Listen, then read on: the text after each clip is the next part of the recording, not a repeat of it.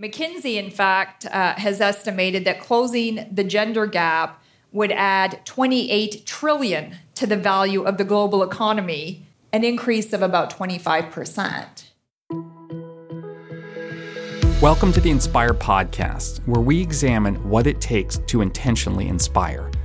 I'm your host, Bart Egnal, President and CEO of the Humphrey Group.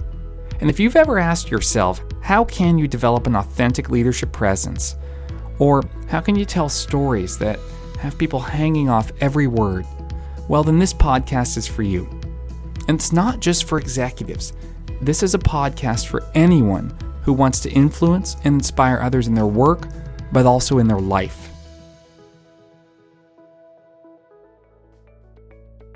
Hi, and welcome back to the Inspire Podcast. I want to start by wishing you a happy International Women's Day. Would be a bit happier if the numbers were looking better I've been in this business for 20 years and we are not where we need to be. Why is that? What do we have to do? What can individuals do? What can the companies do? These are some of the questions I tackled last week in my interview with four people from the Humphrey Group. And I also tackle on today's podcast, which I did also last week, but we're sharing with you today with four leaders from CN Rail. CN is a leading transportation company. They own one of the premier rail networks in North America and they move a huge amount of our economy. And uh, I was privileged to be in their offices last Friday to facilitate a live episode of the Inspire podcast with three women and one man, all of whom spoke candidly and authentically about what it's going to take to get closer to the kind of equity we need to see, not just at CN, but in the world. So, hope you enjoy my conversation today at CN Rail.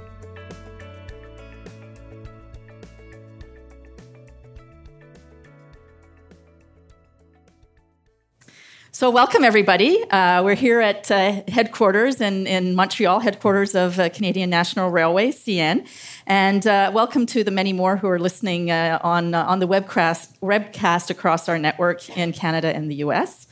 my name is Fiona Murray. I'm the Vice President of Public and Government Affairs and Corporate Communications at CN. And I'm delighted to introduce today's event, which is held in celebration of the 2020 International Women's Day. Uh, it's a global celebration of social, economic, cultural, and political achievements of women. And a day that also marks a call for action for accelerating gender parity. Uh, International Women's Day is actually on uh, March 8th, that's this Sunday, and was first celebrated in 1911 uh, and supported by over a million people in Austria, Denmark, Germany, and Switzerland. And just a little uh, historical context in the late 1800s and 1900s, women activists fought hard for equality. Uh, the focus was largely on securing the right to vote and uh, equal pay for equal work. Sounds familiar. so these two issues, uh, you know, the women's voice and participa- participation in government, and the gender pay gap, largely remain key priorities even a century later. Um, in the 70s, we saw a rise in feminism with women rallying, protesting, lobbying for inclusion, uh, influence, and equality in the 1980s, which is kind of my generation, seems like we were encouraged to act like men. And, uh, you know, we can all laugh now about the shoulder pads in our jackets and, you know, the sort of men suits. I certainly remember my first favorite power suit. Uh, in the 90s, seemed like uh, we were trying more to change the organization. Um, you know, there were significant rises in the number of women's conferences and networks, for example. Uh, the volume of um, the volume of gender-related research picked up and increased. There were new insights, new terms, new understandings, new phrases. Um, I think we've seen a lot of the, the, the hard facts and numbers, which is always uh, useful. Um, in more recent years, there's been a recognition of the need for men to be advocates. So I thank the men that came here today, and uh, you are welcome, uh, very welcome. Uh, this is about people, not just about women. Um, so thank you for your advocacy. Thank you for being champions of change. Because really, it's about the rise of women and not about the fall of men. It's about working together and bringing what's best for the whole community. Uh, we've also seen a further challenge uh, of biases and stereotyping, and that's uh, aided by a number of influential and progressive CEOs, both male and female. Uh, but there's still a lot of work to do, and uh, the wage gap in Canada between men and women persists. Um, you know, women earn about 87 cents to a man's dollar. And I don't think anybody feels that, uh, that that's fair. Uh, the number the, of women in the workplace is still not where it should be. Um, and we've sort of plateaued on that level. So uh, today's panel is going to provide some examples uh, and delve into some of the themes of international of this year's International Women's Day, which is each for equal. So again, uh, not about leaving people behind, not about moving people out, but coming together and, and, and driving for equality. Uh, they'll also be hopefully providing some direction and some solutions. And I'm sure you'll agree that uh, the world expects balance. And to quote uh, the International Women's Day material, an equal world is an enabled world. So everyone has a role in forging a more gender balanced world. And I want to thank you for being here. Thank you for engaging in this important topic and for being part of the world and part of the CN world. Uh, our moderator today, I hope I'm not blocking you, Bart, no, no, no, is uh, a real friend to CN. Bart Egnal, uh, he's the president and chief executive officer of Humphrey Group, uh, a company that coaches, trains, and consults on leadership and communications. And Bart has been a long and huge advocate for women's equality in the workplace. And there's really no better model for him than his mother, who was a strong and capable woman who founded the Humphrey Group that he now leads. Um, it, his uh, activities at his company focus on talent management, diversity, investor relations, and regulated hearings. He's also the host of Inspire Podcast.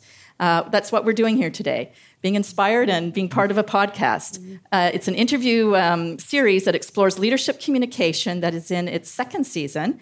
And our session today will be appearing on CN's podcast channel and on Bart's uh, podcast series.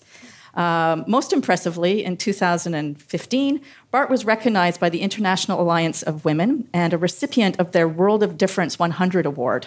So fantastic, Bart. Uh, so there's no better person to lead our panel on this important topic Thank you for joining us today, and please welcome Bart. Thank you. Thank you. Thank you, Fiona. And next year we'll have to get you on the panel as well.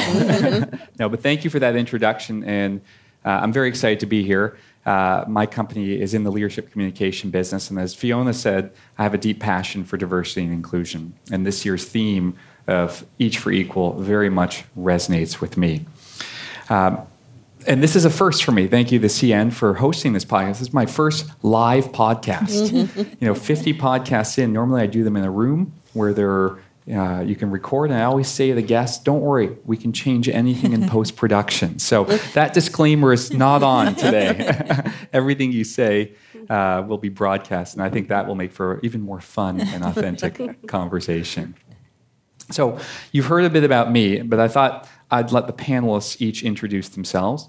Uh, for those of you, for each of you listening here, or each of you listening uh, on the webcast, uh, if you could introduce yourselves, what you do at CN, and most interestingly, what prompted you to take the courageous leap of being on a live podcast about equity uh, in the world.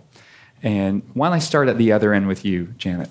Sure. Uh, hello, everyone uh, in the room and uh, on the uh, on the podcast. My name is Janet Drysdale. I'm vice president of financial planning. And when I was approached about the panel, um, what really struck me about this year's theme, uh, "Each for Equal," um, and the idea that you know individual people can come together and make a difference, um, it really struck me. You know, if you say that a different way um, I would say if you're not part of the solution, you're part of the problem. And when I thought about that and reflected on my own experience, I feared that I may be part of the problem. I say that because when I started uh, here at CN uh, in my early 20s, it was clear that we had some issues around diversity and uh, gender parity. Uh, but at that time, you know, I put my head down and I thought, well, this will resolve itself over time. And I certainly don't feel comfortable speaking up uh, because I don't want anybody to think that I'm asking for special treatment. So, you know, that was almost 25 years ago. And now, as I'm approaching 50, and some of those challenges and issues are still around, um, you know what what I've learned over the past 25 years. Uh, you know what the experience has given me, besides a few wrinkles, um, is confidence. And age will do that to you. Um, so with that confidence and with the experience, um, I'm here to speak up. Thanks for joining. Diane. All right. Uh, my name is Diane Lewis. I have been with CN for 12 years. I am out of Homewood, Illinois. I am the safety training manager for our rail traffic controllers. Uh, I've spent my whole career there. I started out as an RTC, then I was a chief, a senior chief, and now I'm in this role. Uh, and I was excited to get an invitation to be here today because I I want to make sure that women know that they do they can fit in here. I'm here. i have proven it, uh, and I like to bring people up. I talk about it a lot uh, at work, and then with the few people that I see in the community. So when I get a chance to have an opportunity to speak to more people, that's why I'm here. Thanks for making the trip. Thank you. Rachelle. Hi, I'm Rachelle Glazier, Chief Mechanical Officer for CARS.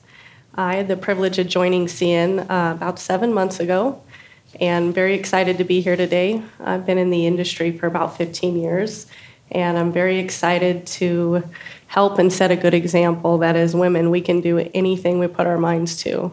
The most important thing we have to do is believe in ourselves. Thank you. And Mohit. Hi, my name is Mohit Bhat. Um, I've joined CN December 2018, and I head the technology, strategy, architecture, and the data teams um, in, in the IT function.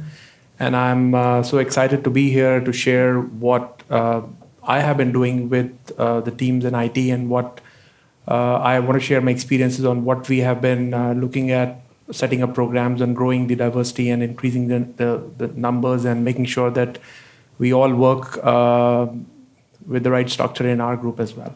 Thanks. Thanks for being here. And you know, we'll talk later about allyship, and I think you've really uh, lived that within CN. So uh, it's a great example. So let's dive in. You know, the first theme, and Fiona gave us some good statistics, uh, but let me just expand on the fact that we are very far away from equity. Uh, Fiona mentioned the wage gap here in Canada, that today women earn 87 cents for every dollar that men earn.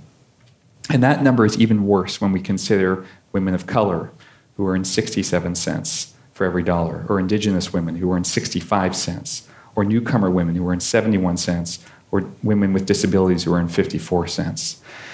Women are also underrepresented in leadership roles. Uh, they comprise only 20% of board members for Canada's top 500 companies. Um, just 8.5% of the highest paid positions in Canada's top 100 listed companies are held by women. And globally, it's the same thing. If you look at the 500 CEOs leading the highest grossing firms in the world, just under 7% are women. And even when women, when we compare women in the same roles as men, they're paid less. For example, here in, oh, in Ontario, we're in Quebec, but in Ontario, where I live, the highest paid 10% of women earn 37% less than the highest paid 10% of men. So these are pretty damning statistics when we think about you know, the two decades I've been in the diversity inclusion space talking about progress that we're not there. And I'm wondering about CN. And Janet, I know you have some numbers. How does CN stack up uh, on this front? Well, let me uh, let me give you a rundown of a few of the key highlights. At least um, these are 2019 statistics.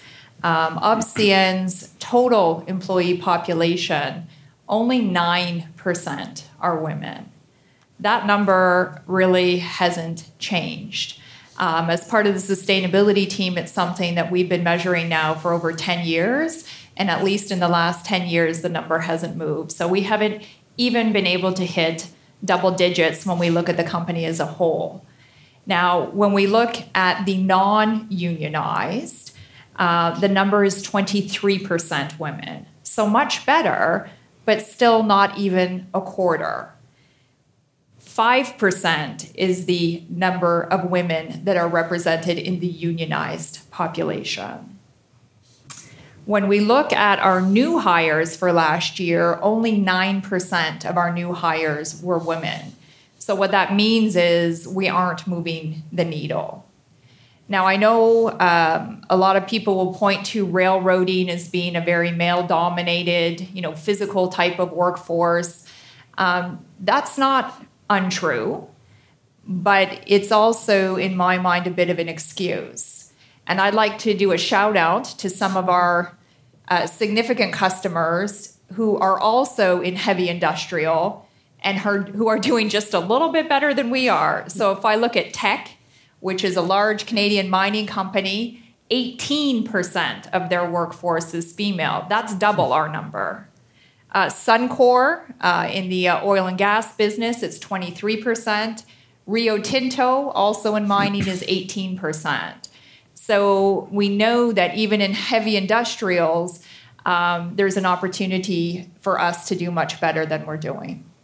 And, and let me ask you, why I mean, this may be self evident, but I think it's worth exploring. Why is it important for CN that you do better? I mean, why not just continue, you know, given the performance you've had as a company, you know, why not just continue? Well, I, you know, I think uh, great thing about CN is that we really are all about continuous improvement. Uh, and we talk a lot now about innovation and creativity and taking, you know, the success of our precision scheduled railroading model to the next level. And we know there is enough evidence now that we know factually that when you have a more diverse workplace, be it gender or ethnic diversity, you have more innovation, more creativity, more empathy, a better corporate culture. Now, I'm a finance person, so let me put some numbers to that. I figured you'd have companies in the top quartile for gender diversity on their executive teams were over 20% more likely to outperform on profitability and about 30% more likely to outperform on value creation.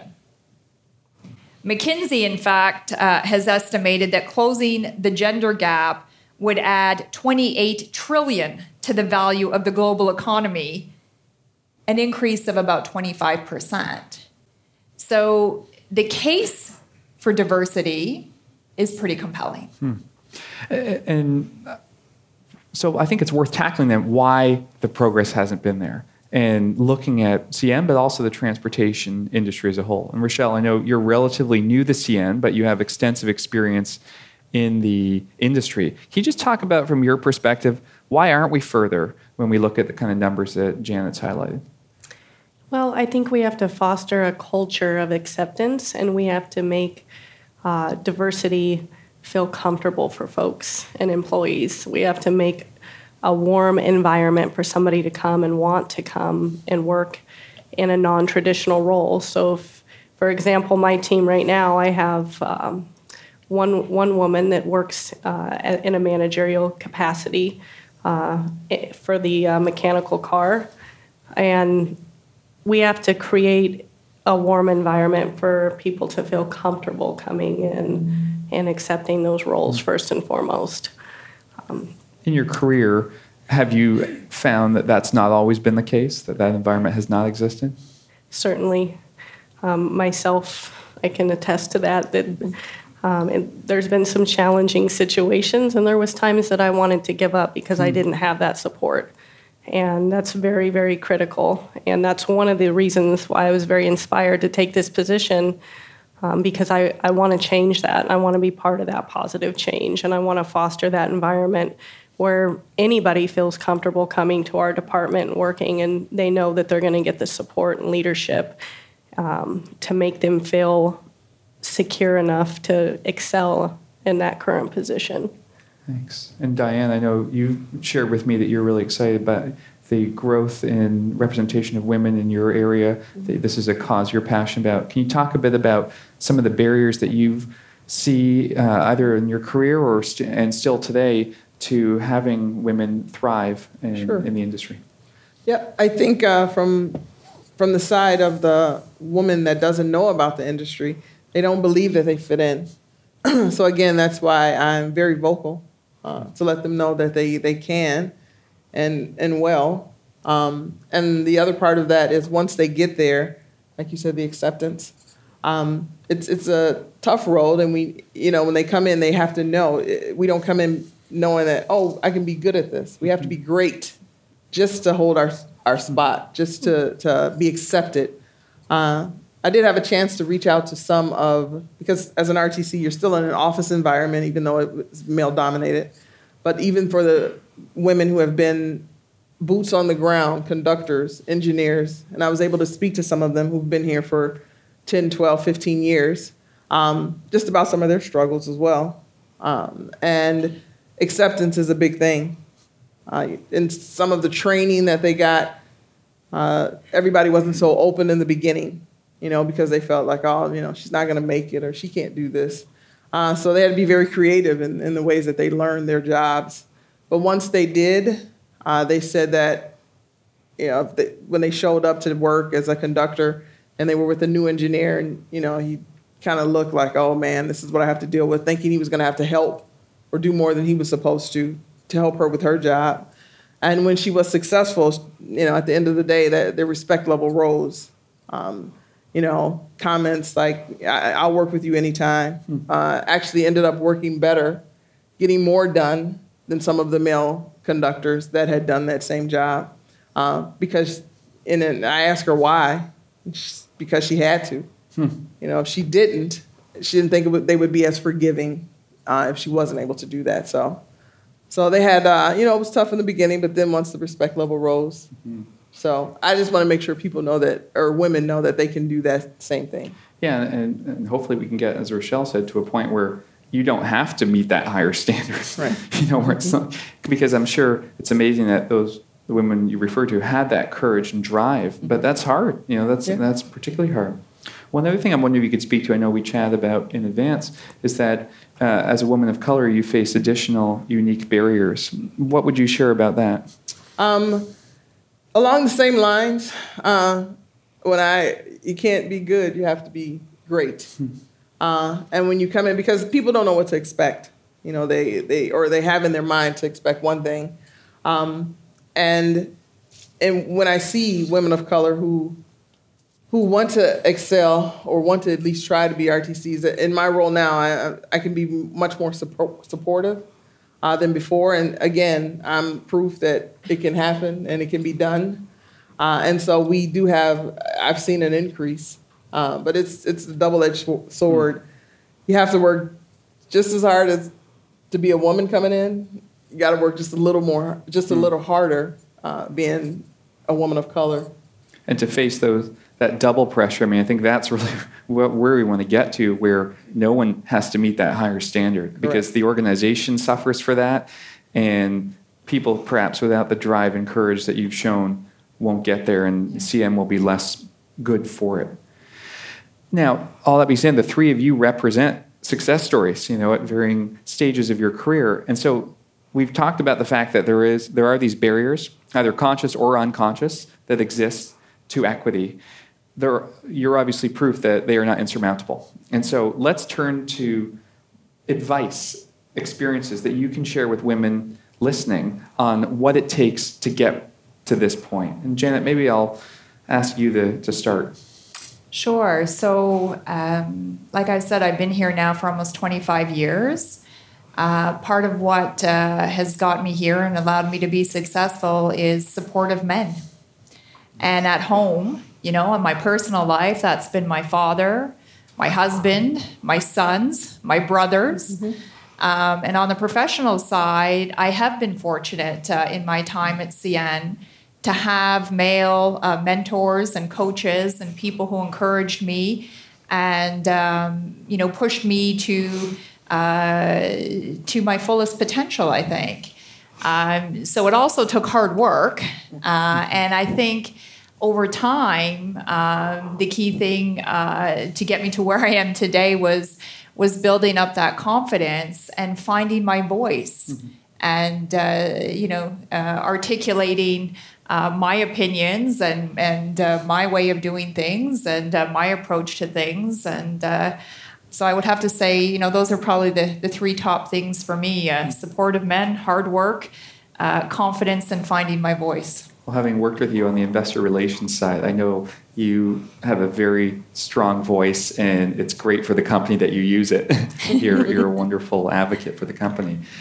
I want to touch, uh, delve a bit deeper into your first point, though. You talked about supportive men, and you talked about some of the the champions or sponsors or whatever word internally at CN you might have. So, someone listening here in Montreal or someone listening on the call who might be early on in her career mm-hmm. And who might not have those champions yet, might be wondering, how do I cultivate that? What advice would you give uh, if they don't have someone who just approaches them and say, hey, you know, I believe in you? How do you go about finding that kind of support?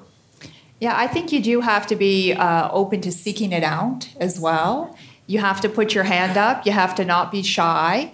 Um, you know, I have people who approach me, men and women. You know, could I grab a coffee with you? You know, mm-hmm. would you have time for lunch? Can we have a quick little chit chat? Um, I, I encourage people to do that, and frankly, more people should be doing it. Hmm. Uh, you know, uh, you always be surprised when you offer that up. You know, give me a call, let me know. In a room of 100 people, maybe one actually will. Uh, so that's something that I actually would encourage young people to do is to to not be shy to reach out. I think you know 90% of the time you're going to find a very um, willing partner in that endeavor, um, and if you don't, ask somebody mm. else. right. Rachelle, have you been approached by women and men early on in their career looking to you for that kind of support? Uh, I wouldn't say so much looking to me. Uh, since I've been here, I've ha- I have had a few ladies reach out to me mm-hmm. um, that I've been able to develop and foster relationships with. Um, but I would say to Janet's point, early on in my career, um, I didn't have uh, one mentor. I had a few people that I could count on um, and that really helped me reach my full potential. But one of the things that inspired me along the way was being that change and being that change for women to set an example that, hey, we can do this. Um, and when I went to New York City is when I really had the opportunity to um, build and develop relationships and really start mentoring and encouraging, um, you know, non-traditional roles for women. I would say. Um, and since I came here, uh, that's definitely something on my radar is really to support. Um, but I would encourage each of you if you if there's something that you want to do in the organization, one of the really great things about a railroad is there's so many opportunities and so many different departments. And if you don't have the skill set to work in a particular department, don't be afraid to reach out and work on possessing those skills or developing that skill set. Um, for example, um, in mechanical car, I, I need people that can lead. I need people that can drive and motivate people to work safe. And more importantly, I need people that can inspire others to work efficiently. and if you can do those three things, I'm, I'm not looking for a subject matter expert. I'm really looking for strong leaders. So you came on this podcast as a recruiting employee. so you'll you'll end up with lots of candidates, and Janet, your inbox is going to be inundated.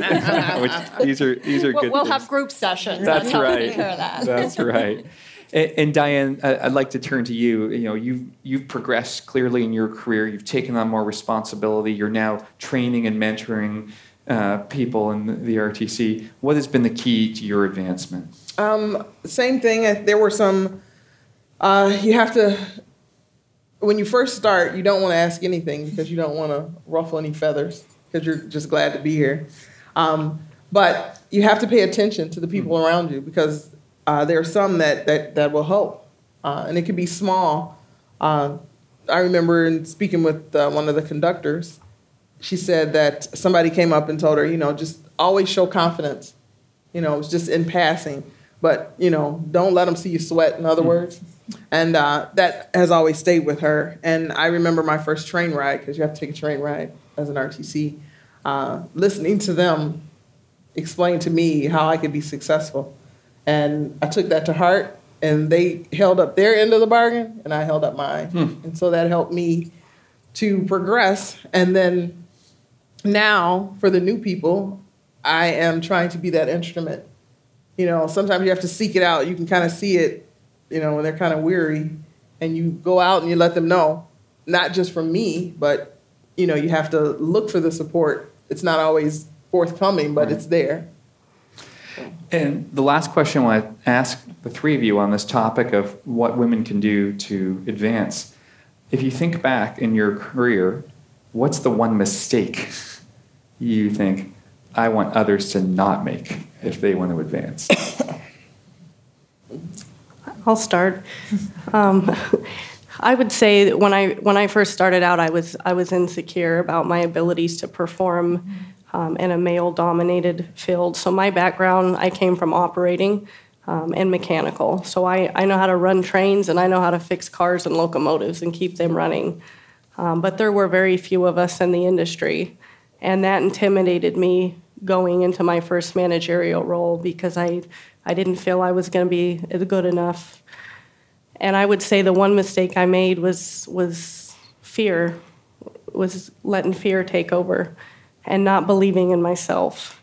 And when I changed that mindset, I had a superintendent at the time. He came to me and he sat down and he said, "I need you to do one thing for me. I need you to have more confidence in your skills and abilities." And it changed my whole outlook when I knew that he believed in me and he knew that I could do the job. And I started flourishing after that point. And I'm not sure that I would have if I wouldn't have had him have that conversation with me. So I would encourage each of you the most important thing you can do is really believe in yourself and have confidence. Well said. There's this well known phenomenon called the imposter syndrome. And we tackle in our women's leadership program taking the stage because while it afflicts men and women, women do report it being much more mm-hmm. common. It's this idea that you have this voice saying, I, I don't deserve to be here and they're going to figure me out. and so it's great that you were able to deal with that very early on and clearly thrive because of it. It's funny, my, my experience is very much the same as that. So I would say, you know, fear and a lack of confidence uh, early on.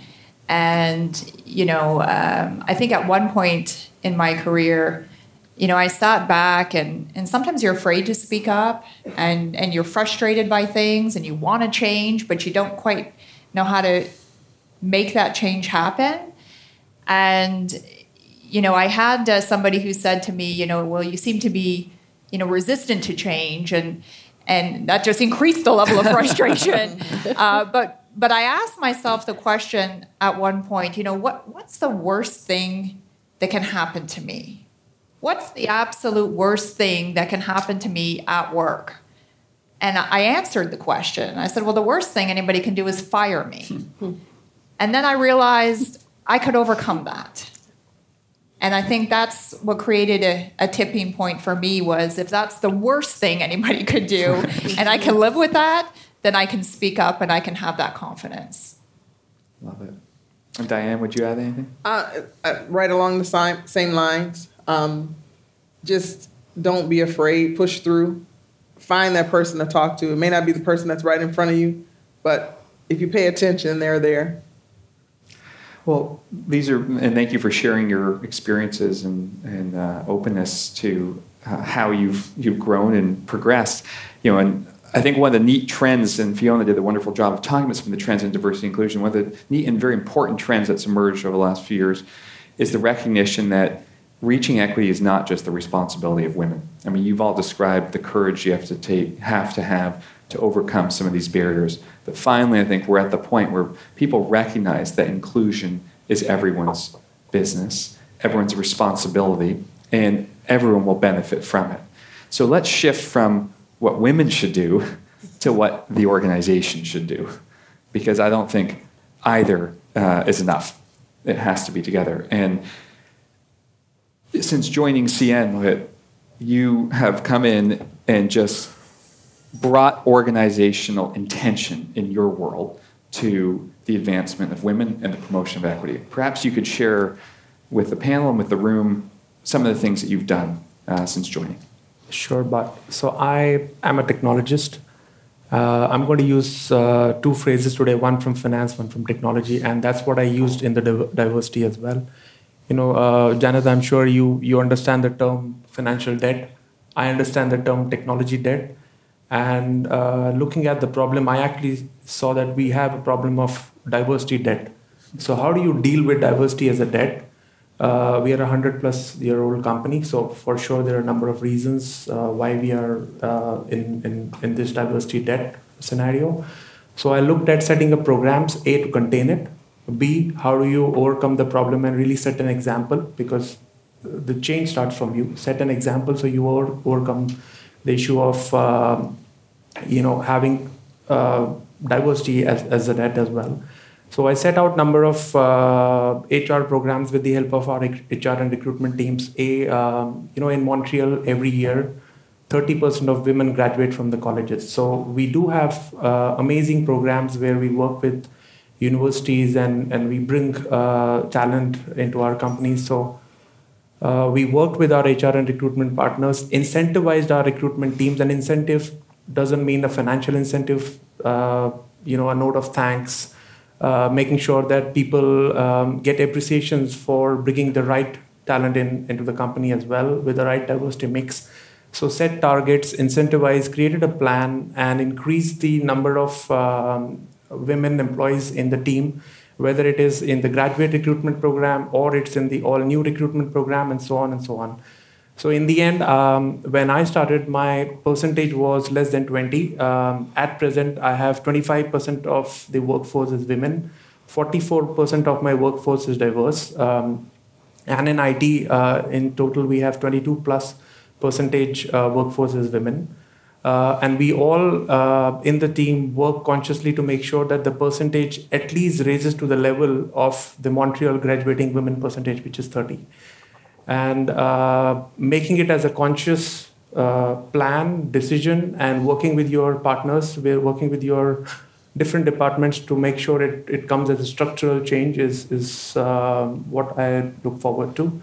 At the same time, uh, listening to the panel colleagues, I look at, um, you know, there are three things that, that come out as a theme. A, what is, what if is something that's a common theme. If we always keep questioning what if, which is what Janet was talking about as well, and I, I encourage all the women employees to look at what if you do something different, what if you take up a new job, what will happen? That's what Janet was referring to as well.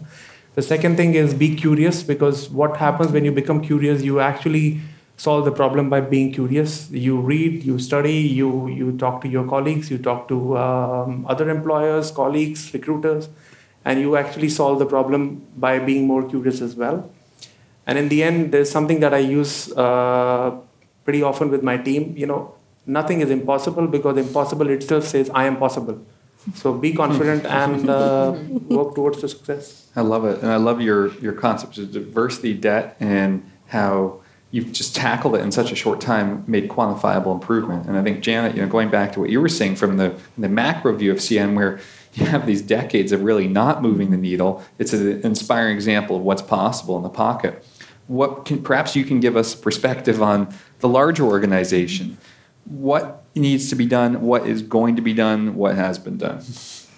Yeah, well, I think uh, Mohit's example is exactly uh, uh, as expected. When you focus on it and you make it purposeful, uh, you will achieve results. Um, so we have had results uh, certainly at the board level. Uh, we have 38% of our directors are female, uh, but we achieved that after we set targets. And you know, when I flash back to my 20-something self, I thought, "Oh, targets! I don't want to have a target. Target's a bad idea." but you know, 25 years later, I'm like, "Well, maybe a target is actually what we need." And uh, I think the way Mohit talked about it and the way he's framed how he's going about that is exactly uh, exactly relevant. Um, you know, I've talked to other companies. What are you doing? And one thing I've heard that you know just really resonated with me is that when they receive resumes, they blank out the name blank it out. That actually helps you in terms of gender and ethnic diversity. You don't need to see the name. Look at the resume and if you think it's, you know, worth an interview, be surprised. Right. you know, so I think that's that's a core strategy. I think we're looking right now at CN in terms of extending the targets down from the board level, so that's something that is certainly being looked at. But I think, you know, I'm going to go back to the theme of this year's uh, you know, International Women's Day and Each for Equal. And what Mohit has demonstrated and, and what uh, Rachelle and Diane are demonstrating in their respective functions is one person can make a difference. So I think um, having conversations like we are today is critical. Uh, and I think we all need to take a role and to participate. I'm very happy that uh, there's a bunch of my team members here, uh, you know, including a good uh, contingent of my male employees. So I appreciate them being here because it really is about everybody pitching in to make a difference. Yeah, and you know it's great to hear that the success you've had at the board level. I'm wondering, you know, you sit in the executive group what is and JJ's talked a lot about the importance of competing for talent now. There's a lot of uh, people who have joined the company from outside the traditional rail industry. How does this play into this imperative play into winning this war for talent? I think it's critical. It's absolutely critical because if you're not looking to the whole broad population, you're not getting the best of the best. Um, and you know the rationale for targets, you know, coming back to what we've done at the board, uh, coming back to what we're looking at at the executive level, is that there is a tipping point, and the tipping point has been identified at thirty percent. And so at CN's executive level, we're not there yet. Hmm. Okay, we're more like twenty percent. So, you know, once you get that one third, what you create is actually a tipping point where it changes the dynamic. Then, you know, some of the experiences we talked about earlier where, you know, there aren't, you know, female role models or I don't see somebody doing that job, you know, I don't see anybody like me in the organization. And so once you can kind of create that tipping point, um, you know you're into a positive spiral and i think the right. change can happen faster. So i think that's that's the reality is mm-hmm. uh, that's the direction we need to go. And, and looking um, so that's the kind of executive perspective. Uh, diane rachelle you talk with women in the company. What do they want from the company? I mean if we got really tangible about the things that it would take them to feel included and able to thrive what would be high on the wish list from CN? And Janet's going to take. And maybe I'll jump in. They can yeah, think please. for a minute because I, you know, I was hosting a group of stakeholders. Um, uh, number of years ago, but less than five years ago, okay, to put it into perspective. And I was at uh, our facility in Symington around the mechanical shops, incidentally. And uh, there was a whole lot of construction work going on. And I said, Oh, what, what are we doing? Are we renovating? What, what work is being done here? And they said, Oh, well, we're putting in a woman's washroom. So you know, when we talk about what work needs to be done, I'm pretty sure that if we want to attract women, they'd like to know that there's a bathroom they can use, for example. That would be a good start. Um, so, you know, there, it, it sounds crazy, but um, it, it's not as crazy as you might think. And I had the opportunity to meet um, some other uh, women in different functions in the organization in the in the Winnipeg area when I was out there and you know whether it was a CN police officer who didn't have a locker room to use or a woman you know can't join the mechanical team because there's no women's washroom um, you know these are kind of table stake basics that mm-hmm. uh, that we need to get right and we are getting right i think um, before we could even kind of start to say what else do we need to do yeah, wow, that's a striking example and, and a relatively easy fix before you tackle some. Of Rachelle, what would you add to the wish list?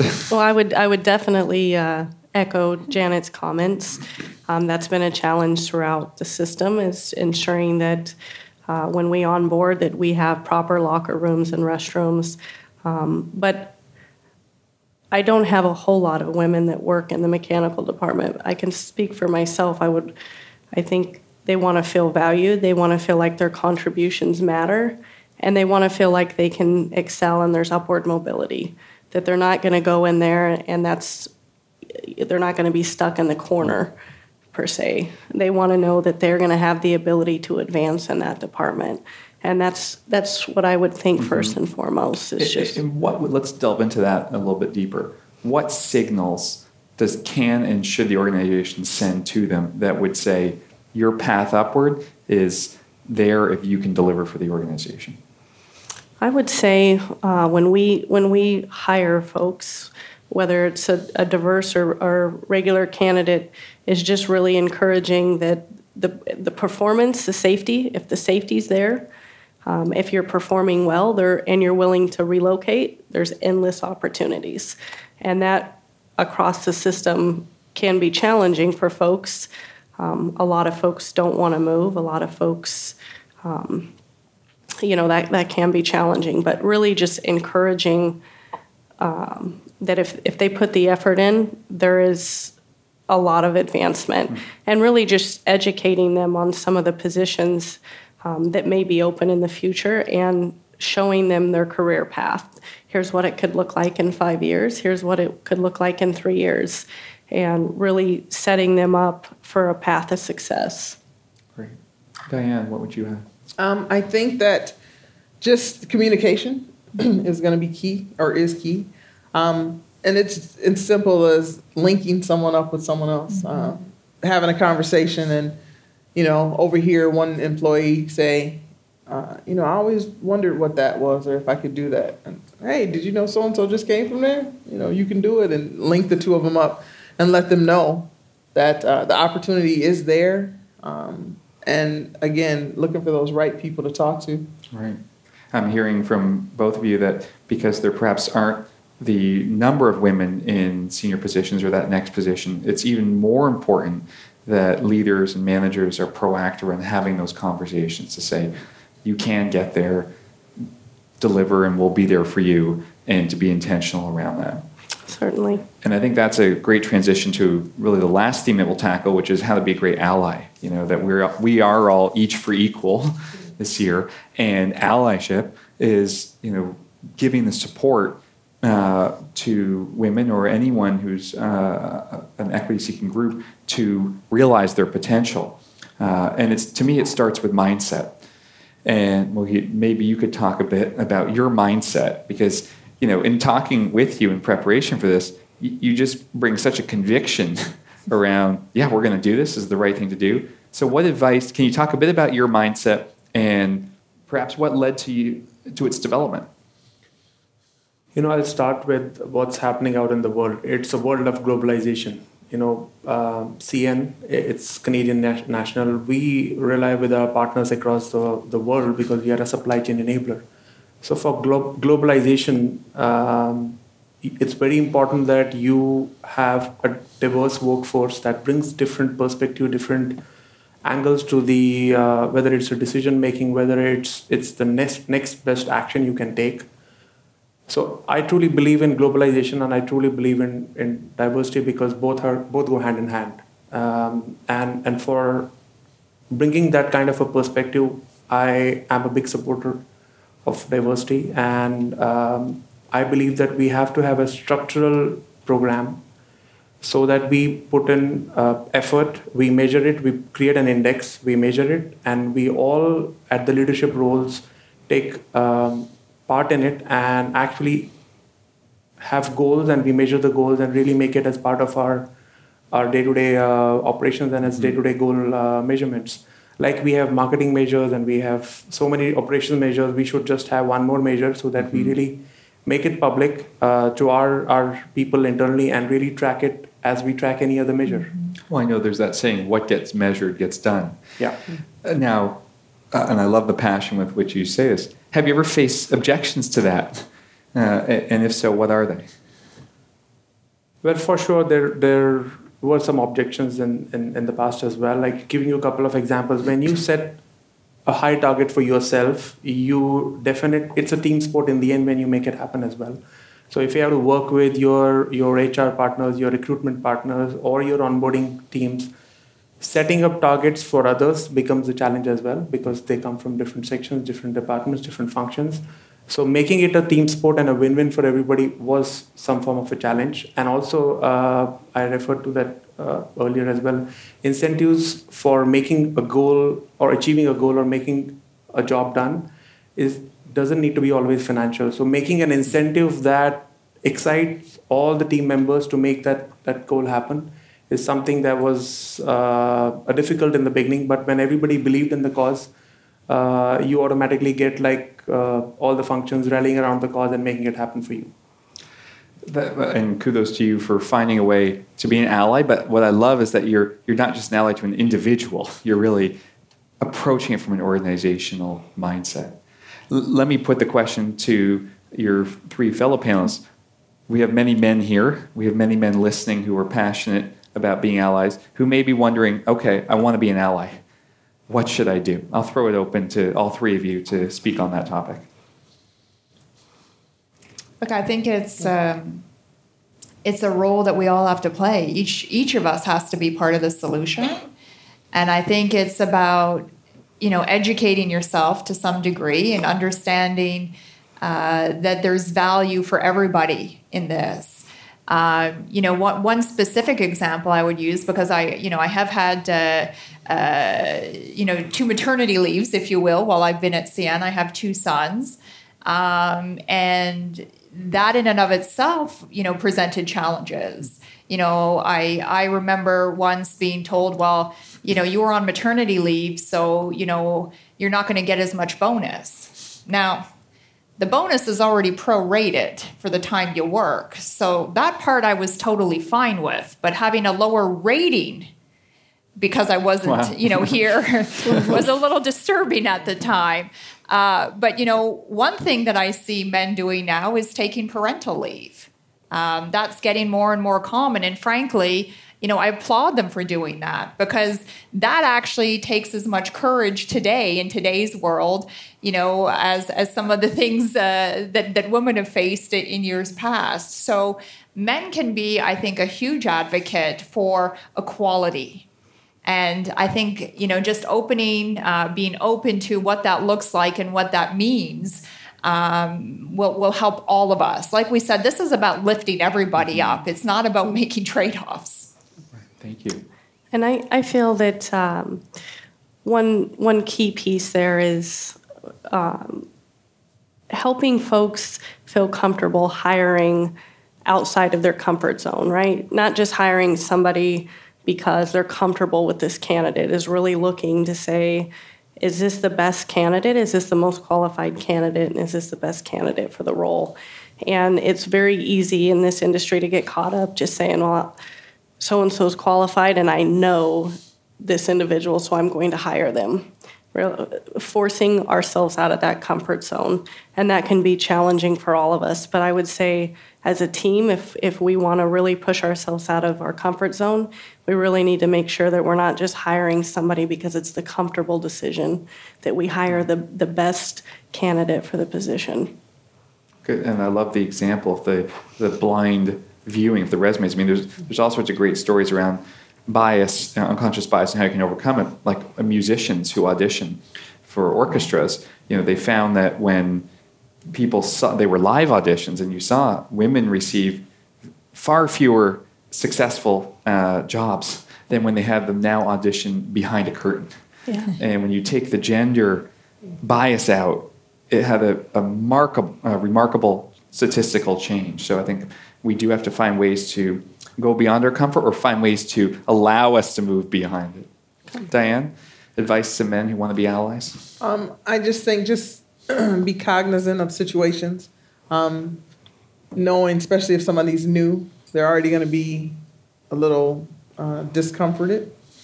Uh, so just pay attention to that, and if you can offer a sign of uh, a, a, flag, just to say it's okay, um, then I think that that helps immensely. Again, uh, most of the the advice that the ladies that I spoke to and myself received were from men, and it was just that small thing to let you know it's okay. So. Well, I want to thank you all. We're reaching the end of our time. I want to thank you all for uh, being here. Some of you have traveled from Chicago by, by way of Tennessee as well, uh, or come uh, from upstairs to, to share your experiences. It's been a it's been a great discussion. You know, this year's theme of Each for Equal is tied to this notion of something uh, called collective individualism. And what this really refers to is the idea that we're all part of a whole and that our individual actions and efforts ultimately have a larger collective impact on society.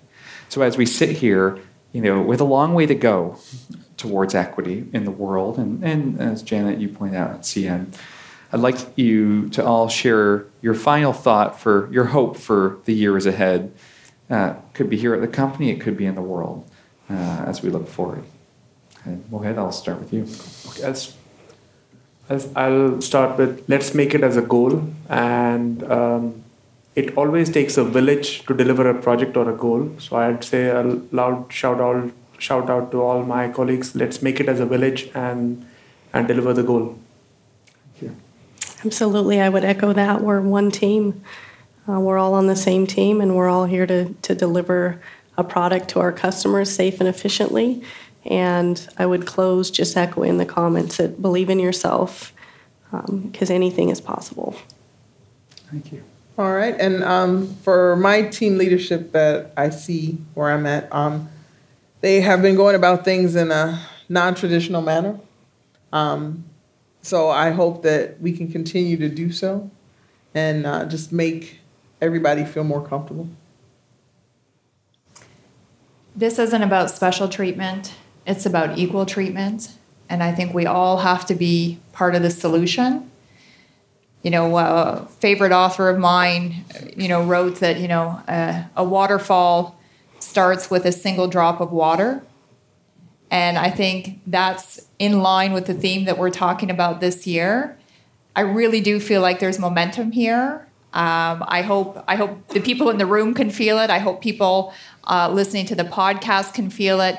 I think what's key is that we take that feeling away after today, and we we encourage that momentum to build. I really do feel like we can get there.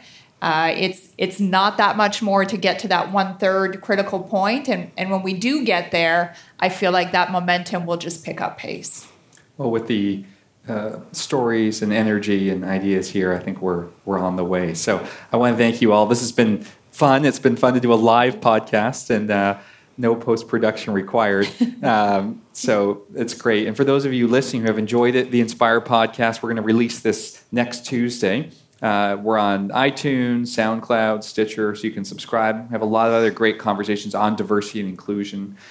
Um, and so I encourage you to subscribe. But thank you, CN, for hosting this and for a wonderful discussion on an important day. Thank you. Thank you. Thank you.